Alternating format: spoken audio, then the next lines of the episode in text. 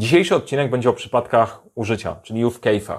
Większość z Was pewnie bardziej kojarzy przypadki Robinsona Crusoe, czyli mega fajną historię, fascynującą historię, a przypadki użycia, use case'y są nie mniej fascynującym narzędziem, które możecie wykorzystać w projektach, które pozwoli rozwiązać dużo, dużo problemów definiowanie zakresu, zamodelowanie sobie całego systemu, w którym pracujecie i określenie, skąd mogą przyjść problemy i skąd mogą przyjść nieoczekiwane wymagania.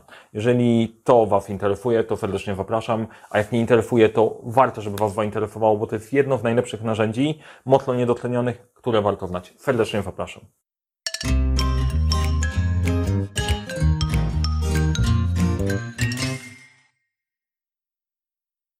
Cześć, nazywam się Mariusz Kapufta, szkole w zarządzania projektami, dopasowuję podejście projektowe do organizacji, zespołów, do jej dynamiki i pomagam dobrać do tego narzędzia, żeby wszystko razem ze sobą funkcjonowało, działało i dowoziło wyniki bez zbędnej biurokracji. Ma być prosto i skutecznie, bez, kombin bez kombinowania. Na tym kanale dzielę się wiedzą, e, bo fascynuje mnie ten temat i jeżeli Ciebie fascynuje temat zarządzania, zarządzania projektami, to zasubskrybuj ten kanał. A teraz przechodzimy do bohatera odcinka, czyli do use case'ów, przypadków użycia. I tutaj chciałbym, żebyście się troszeczkę skupili. Ja też się postaram skupić, bo nie za często o tym opowiadam.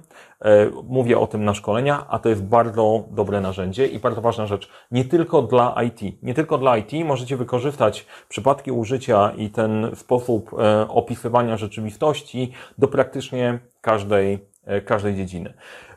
Potrzebujemy sobie przejść krok po kroku przez całość, przez ten, przez, przez przykład, który dla Was przygotowałem po to, żebyśmy e, później mogli pracować na bardziej zaawansowanych tematach. I jedziemy w takim razie, w takim razie po kolei.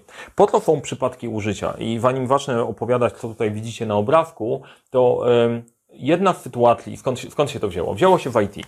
Wzięło się w IT dlatego, że bardzo często sytuacja wygląda tak, że to jak sobie myślisz o pewnych rzeczach, e, definiując wymagania i to, co chcesz, żeby było wyrobione i wykonane, myślisz tak zwanym głównym scenariuszem sukcesu. Czyli, okej, okay, o czym ja w ogóle mówię? Wyobraź sobie sytuację, że idziesz do banku, idziesz do bankomatu i wypłacasz pieniądze. I ktoś się Ciebie pyta, słuchaj, jak ten bankomat ma działać? No to najczęściej, no dobra, podchodzę do bankomatu, wtykam kartę, wpisuję PIN, podaję kwotę, e, wypłacam mi pieniądze, zabieram kartę i sobie odchodzę, nie? To za filozofia, wszystko jest ok.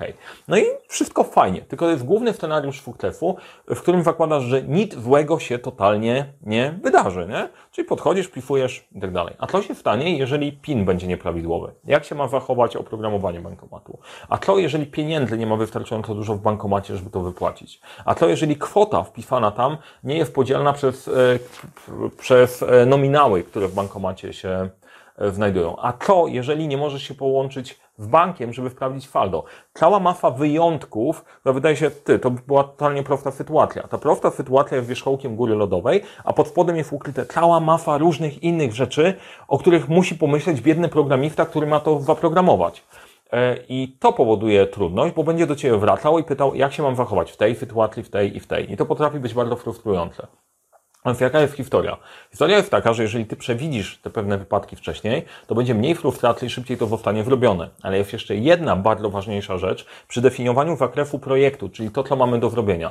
E, pułapka widzenia tylko głównego scenariusza sukcesu sprawia, że nie doceniasz, e, nie widzisz tego, co się kryje pod spodem, a te wyjątki są dużo większe niż ten główny scenariusz. Scenariusz miał 5-6 kroków, a, a wyjątków jest dla każdego kroku można wymyślić ileś tam. Czyli nie doszacowujesz, jak wyłożony jest projekt, ile na to potrzeba czasu, ile na to potrzeba pieniędzy i na koniec jest przepychanka. Pewnie znacie tą sytuację, że wydawało się proste, a później się okazało, że do końca tak proste nie jest. I właśnie use cases są super narzędziem do tego, tego, żeby przewidzieć tego typu sytuacje, e, ocenić całość, włożoność problemu, z którym mamy do czynienia, e, odpowiednio wcześniej. Teraz przechodzimy sobie do obrazka. Popracujemy sobie na przykładzie otwierania drzwi, nie? Zastanówcie się, tak e, uruchomi się proces, jakbyście mieli mnie nauczyć otwierania drzwi, no to w jaki sposób miałoby to wyglądać, nie? Jak wygląda instrukcja otwierania, otwierania drzwi? Niech sobie tam pod spodem, pod spodem popracuję. teraz tak, tutaj to, co widzicie, to jest notacja. E, jest pewien sposób i standard opisywania e, przypadków użycia, po to, że jeżeli ktoś inny patrzy na Wasze przypadki użycia, żeby był w stanie przeczytać i wiedzieć o co chodzi. Teraz omówimy sobie krok po kroku poszczególne elementy. A tutaj skafuję ten jeden, bo nie do końca jest potrzebny. Przypadek użycia o, wygląda właśnie tak. Mamy taki kształt, E, nagroda serduszko dla tego, kto powie, jak się ten kształt nazywa, bo ja nie wiem, okrągły prostokąt. No i teraz już możecie mnie grillować. To jest przypadek użycia. I ten przypadek użycia, główny przypadek użycia, e, możemy sobie, korzystając w zależności od narzędzi, z których korzystamy, rozpifać. Rozpifujemy je sobie w ten sposób. Scenariusz Actli. No, to jest mój pomysł na otwieranie drzwi, ale możemy, możemy kombinować, kombinować dalej. Podchodzę do drzwi, naciskam klamkę, pcham drzwi, przechodzę, wykonuję zamykanie drzwi. Jest dodatkowa procedura zamykania drzwi. E, no i teraz tu pod spodem macie opisane wyjątki, czyli pcham drzwi, jeden wyjątek jest taki, pomimo mojego pchania drzwi się nie otwierają. Co zrobić? I w skrócie taki przypadek użycia wygląda dokładnie tak. Macie listę kroków po kolei, które trzeba wykonać i listę wyjątków, które się dzieją pod spodem. Okay? Tyle i tylko tyle. Jak ktoś kiedyś programował w Basicu, to się świetnie odnajdzie. No jak ktoś nie programował się na tym nie zna, to jest w stanie powiedzieć krok po kroku, wykonaj następujące czynności. Nie? Tak jakbyś mówił po prostu do kogoś, kto totalnie nie kuma, krok po kroku masz tak działać. Dla programistów to jest w miarę, w miarę oczywiste. E, dla nieprogramistów, no to też nie jest specjalnie skomplikowane. Jesteś w stanie opisać, co się powinno, co się powinno wadziać. Teraz e, druga rzecz e, ważna, to jest, mamy sobie aktorów. Aktor to jest najczęściej to będzie osoba, rola, która coś w tym całym przedsięwzięciu, w naszym przypadku, e, ma do odegrania swoją rolę, nie? No, tak jak aktor. E, no i w tym przypadku no, to jest osoba otwierająca drzwi. W jednym przypadku może brać udział trochę więcej aktorów. Nie? Jak sobie wyobrazimy drzwi przed e, hotelem, no to tam będzie osoba, która chce przejść przez drzwi, odźwierny, wyciągnij pal, ręce po napiwek i tak dalej. Otwieranie drzwi w hotelu, gdzie macie odźwiernego, robi się dosyć skomplikowanym case'em. Więc na razie wystawmy przy prostym. I po prostu włączymy sobie tych aktorów przypadkiem użycia. I to jest fajne, bo jeżeli widzisz swoje takie obrazek, widzisz, ok, jakie role w ogóle są zaangażowane, a w przypadku użycia będziemy mogli też rozpisać, co ta osoba robi. Tutaj, ponieważ mamy jednego aktora, to nie rozpisywałem tego dokładniej, ale może być sytuacja na przykład taka, że pierwszy krok jest wykonywany przez osobę, która chce przejść drzwi, idzie w kierunku drzwi, wtedy włącza się aktor odźwierny, mówi, czy otworzyć panu drzwi. I tak dalej, i tak dalej. Możecie sobie rozpisać, e, rozpisać ten use case z podziałem na rolę. Fajna zabawa, nie?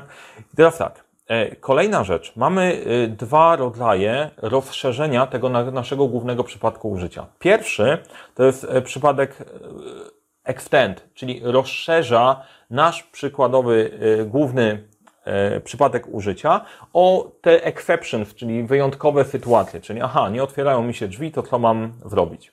No i wpiszemy sobie, ok, drzwi się nie otwierają. Główny scenariusz sukcesu jest taki, pociągnij. Jeżeli zadziałało, to wyjdź przez drzwi, nie? Pchanie nie zadziałało, ciągniemy. Inna metoda. Sprawdź, czy drzwi mają zamek. Otwórz kluczem.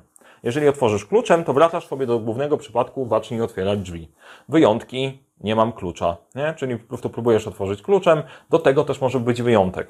Widzicie to? Mogą być wyjątki do wyjątków. I to się okazuje, że proste przechodzenie przez drzwi, na całe szczęście nie wiedzieliście tego do tej pory, bo, bo spokojnie sobie z drzwiami radzicie, wcale nie jest takim prostym e, algorytmem do, oprogram do oprogramowania. Czyli mamy nasze przechodzenie przez drzwi, w wyjątkowych okolicznościach, jakie E, jakie popycham, uruchamia nasz e, element, drzwi się nie otwierają i tam wykonuję jakieś kolejne zadania. To znaczy, że nie zawsze będę z tego korzystał, ale czasem się zadzieje. Drugi, e, drugi typ połączenia to są zawsze ten przypadek użycia przechodzenia przez drzwi zawiera pewne konkretne, konkretne działanie, które jest na tyle złożone, że nie chcemy tego przypadku użycia rozpisywać na 624 linijki, bo byłby ciężki, tylko na przykład niektóre elementy typu o przechodzę, to też jest włożonym procesem, jest opisywane jako osobny przypadek użycia i tutaj przechodzenie przez drzwi, to jest uważaj na próg, uważaj na framugę, wykonaj kroki do czasu aż miniesz próg, odwróć się, żeby móc zamknąć drzwi. Mam nadzieję, że nadal jesteśmy na tej samej planecie. Starałem się to zrobić na drzwiach. Napiszcie mi, czy ta sama planeta, czy nie. Starałem się zrobić, żeby to było jak najprostsze i nie komplikowało specjalnie. Mam nadzieję, że wyobraziliście sobie tą sytuację. Czyli teraz tak, jak zaczynacie sobie rozpisywać waszą rzeczywistość, to definiujecie, jakie są główne przypadki użycia. I najczęściej tak się, tak się pracuje, nie? że rozpisujemy, aha, to my normalnie robimy to, to, to i to. I super. Kto bierze w tym udział? Identyfikujemy sobie aktorów, rozpisując ich po kolei i łącząc z poszczególnymi przypadkami użycia, a później, jak zaczynamy sobie rozpisywać każdy z przypadków użycia, wychodzą nam wyjątki i wtedy do tych wyjątków zaczynamy tworzyć coraz więcej tych elementów. Więc jeżeli później tworzysz jakiś system informatyczny, to przekazujesz dla programistów bardzo dokładną specyfikację tego, co się może dziać. A jeżeli chcesz wykorzystać to do rozpisania sobie na przykład procesów w twojej, w firmie, małej, większej, czy w Twoim zespole, co według mnie jest bardzo, bardzo potrzebne bardzo często, no to też możesz skorzystać dokładnie z tego samego, z tego samego podejścia. Polecę Wam literaturę. E, świetna książka. Świetna książka. Dla władających angielskim numer uno. O, tutaj zamieszałem trochę z aktorami, bo się połączyli. Dobra. Writing Effective Use Cases. To jest książka. Jeżeli ją sobie przeczytasz i zrobisz to, co Alistair Coburn tam mówi, to jesteś w stanie napisać use cases od razu. Podstawowy temat, bach zrobione, świetne. Ja się w tego uczyłem e, pracować na use case'ach i bardzo, bardzo mi pomogło. Więc według mnie świetna, świetna rzecz. E, do kupienia, do ściągnięcia, jakkolwiek chcecie. E, myślałem o tym też, że po, więcej filmików, wcześniej nagrałem taki film o historyjkach użytkownika, też możesz sprawdzić. Myślałem, że te, takie filmy narzędziowe wydają się Wam bardziej podobać, więc możemy nad tym popracować więcej, wrobić, wrobić takich filmów. E, być może jak będzie wystarczająco dużo Was chętnych, to pomyślimy o takim mini kursie online, w którym opowiem dokładnie, jak taki use case przygotować. A teraz chciałem Wam pokazać przykład. Przykład, on nie jest rozpisany do ostatniej kropki. E, ponieważ myślałem o takiej sytuacji, żeby pokazać Wam kilka sytuacji w życia projektowych, gdzie się pewne rzeczy wywracają, nie działają, nie funkcjonują i stworzyłem taki strukturę firmy, e, też na podstawie kilku fikcyjno-realnych postaci, co się dzieje, jak to funkcjonuje. I tak może wyglądać przykład tego, jak macie rozpisany, e, rozpisaną swoją firmę. Nie? Czyli mamy kilku różnych aktorów. Mamy klienta, mamy szefa handlowca, e, szefa działu technicznego. To jest mała firma IT, gdzie masz dwóch, e, dwóch wspólników, gdzie jeden bardziej sprzedaje, drugi pilnuje, żeby to działało. Masz zespół wsparcia, który opiekuje się klientem, masz programistę, który programuje, no masz kierownika projektu, który nie wiadomo co robi, jak wiadomo, jest profesjonalną pijawką, jak to mówiłem w jednym z ostatnich odcinków. Generalnie po prostu w zależności od sympatii on tutaj jest albo nie, e, albo w zależności od potrzeb jest albo nie. I teraz Jakie są główne przypadki użycia, które się dzieją w takiej firmie? No jest tak, klient sobie korzysta z gotowego produktu, które firma wyprodukowała i jest faktorem korzysta i jest sobie wsparcie, które po prostu to ogarnia. No i rozpisanie takiej prostej sytuacji, klient się loguje do systemu, korzysta z tego, co tam jest wpisane, wylogowuje się z tego systemu. A wyjątki, może się okazać, że klient mówi, kurczę, nie wiem w jaki sposób y, to zrobić, kontaktuje się ze wsparciem i wtedy wsparcie ma swoje procedury, jak na to odpowiedzieć, jak pomóc, jak rozwiązać temat. Nie? Ale może się okazać, że korzysta z tego produktu i proponuje, zgłoszę Wam jakieś pomysły, być może byście to wrzucili do Waszego oprogramowania i, w, i z kolei w tym przypadku aktorami będzie klient, będzie wsparcie, bo to może być zgłoszone przez wsparcie, ale trafia też do, to do szefa handlowca, który wie, aha, klienci mają te potrzeby, to możemy na tym popracować, e, popracować i ogarnąć. Przekazuje te uwagi do szefa technicznego. Tam no, dochodzi do doprecyzowania wymagań, gdzie facet odpowiedzialny za technikę, e, za sprzedaż i programista ogarniają, co trzeba w tym zrobić i działamy, działamy sobie dalej. E, jeżeli wszystko jest ok, funkcjonalność przechodzi do wdrożenia i w tym bierze akurat programista, szef techniczny i kierownik projektu. Później wdrażamy funkcjonalność, do tego jest włączone wsparcie, bo wie, że ta funkcjonalność będzie sobie, będzie sobie działała. A jednym z elementów w ramach wdrażania jest oczywiście testowanie i testowanie bierzemy oczywiście naszego użytkownika z działu wsparcia, który z tego korzysta. Uff. Mam nadzieję, że po tym wstępie i tutaj nadążyliście za mną. Tu yy, ważna rzecz, bo to pewnie zauważyliście. To, co tutaj opowiedziałem, opowiedziałem mniej więcej w kolejności, żebyście mieli pewną historię, ale diagram use case'owy nie jest e, e, zaprojektowany do tego, żeby pokazywać kolejność. On ma pokazać Wam obszar, mapę, w ramach której się poruszacie i możecie spojrzeć, spojrzeć w szczegóły i ogarnąć rzeczywistość. Jak sobie popatrzycie, jak zacząłem rozpisywać tą firmę, e, zaczęło mi się pojawiać tych case'ów bardzo, bardzo dużo, więc to jest też kwestia, jak sobie, jak sobie to poukładać. Natomiast to jest dosyć fajne, żeby pewien wycinek rzeczywistości zmapować w ten sposób, zobaczyć, jak naprawdę jest włożony, ile osób, ilu aktorów aktorów bierze w tym udział, ile case'ów się wykonuje, jak są złożone, e, jak bardzo trudne sytuacje tam się pojawiają i możecie z tego narzędzia skorzystać. Ja akurat korzystam z Mind Managera e, do rozpisania tego. E, jest całkiem w porządku. Jako narzędzie fajną ma tą opcję w, tym, w, tymi, w tymi notatkami tutaj i da się opisać całość całkiem nieźle, a dodatkowo można wyeksportować sobie tego use case'a w formie HTML-a, czyli możecie wysyłać komuś takie mapki do przeklikania i do wprawdzenia i to jest super rzecz do, do, robienia, do robienia dokumentacji. Ale dobra, nie będę się jarał narzędziem, podsumowując, podsumowując cały odcinek.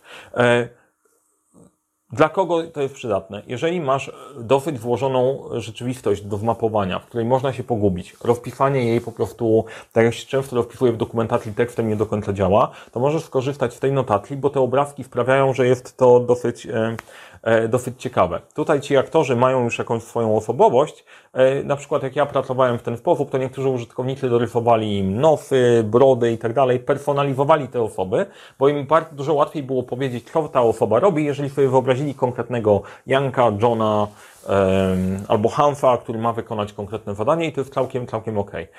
Łatwiej się pracuje odnośnie wymagań z e, ludźmi z zewnątrz, łatwiej się je wbiera, w miarę szybko ludzie orientują się, aha, jak to działa, jak to wygląda w krokami e, i dzięki temu można wybrać naprawdę dobre wymagania i dobrą dokumentację i nie, nie gubić się w tym.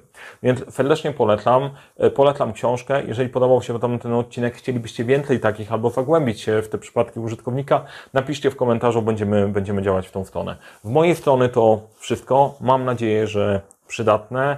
E, wydaje mi się, że use cases są niedotlenione, a są naprawdę świetnym narzędziem.